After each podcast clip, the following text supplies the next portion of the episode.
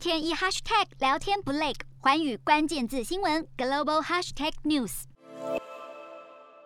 中国驻美国大使秦刚近期接受媒体访问，大谈美中关系。美国媒体相当关注台海议题，尤其是美中之间是否会因为台湾问题而开战。秦刚表示，这一切都是因为台独而起。只要美国和中国携手遏制台独，那么台海将有和平的机会。言下之意，中国认为美国让台湾内部有谋独的机会，中国不会放任，也不惜一战。秦刚大篇幅谈到中国看待台湾问题的原则与立场，认为国际社会必须遵循一中原则。不应该对台湾传递错误信号，尤其是采取以台制华的动作，让台海陷入冲突的危机。因此，秦刚认为，与其管控危机，还不如预防危机。所谓的预防，就是不要在台湾问题上挑衅中国，以及减少围堵中国的做法与行动。其实，秦刚就是说，美国是始作俑者，认为美国利用台湾来遏制中国，台海会有战争的危机。就是美国踩到一中原则的红线，让台湾政府有寻求独立的机会。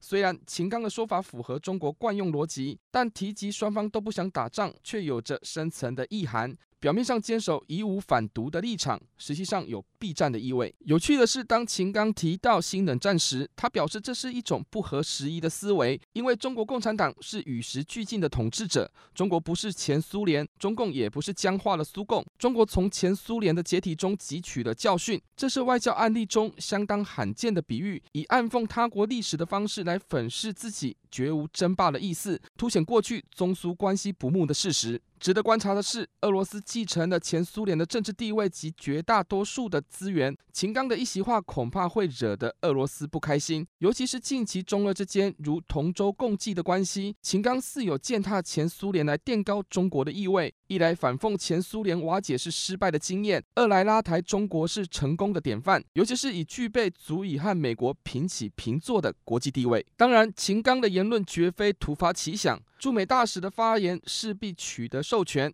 更完全代表中国的意志，试图降低美国的疑虑，可以说是软硬兼施。一来强调不畏战的态度，二来形塑中国崛起不会构成威胁的形象。不过，挖苦前苏联瓦解，沦为外交应酬揶揄的对象，这看在普丁眼里恐怕不是滋味。会否挑动中俄关系，有待观察。秦刚原本受访的任务就是要洗白中国威胁的形象，以及传递中国对台湾问题的立场，甚至向美国表达合作的期待。不过言多必失，他又批美国是冲突的根源，左奉前苏联的僵化无能。无论是意有所指，或是无心之过，都可以看出中国战狼外交的锐利狠劲，联合潜在的次要敌人来打击台面上的主要敌人。不管双方有多少次沟通，或是话说的再漂亮，敌人终究是敌人，没有永远的朋友。中国外交官正在示范着国际政治现实的一面，洞悉全球走向，掌握世界脉动，无所不谈，深入分析。我是何荣，寰宇全世界全新升级二点零版，锁定每周三、周六晚间九点，寰宇新闻 MOD 五零一中加八五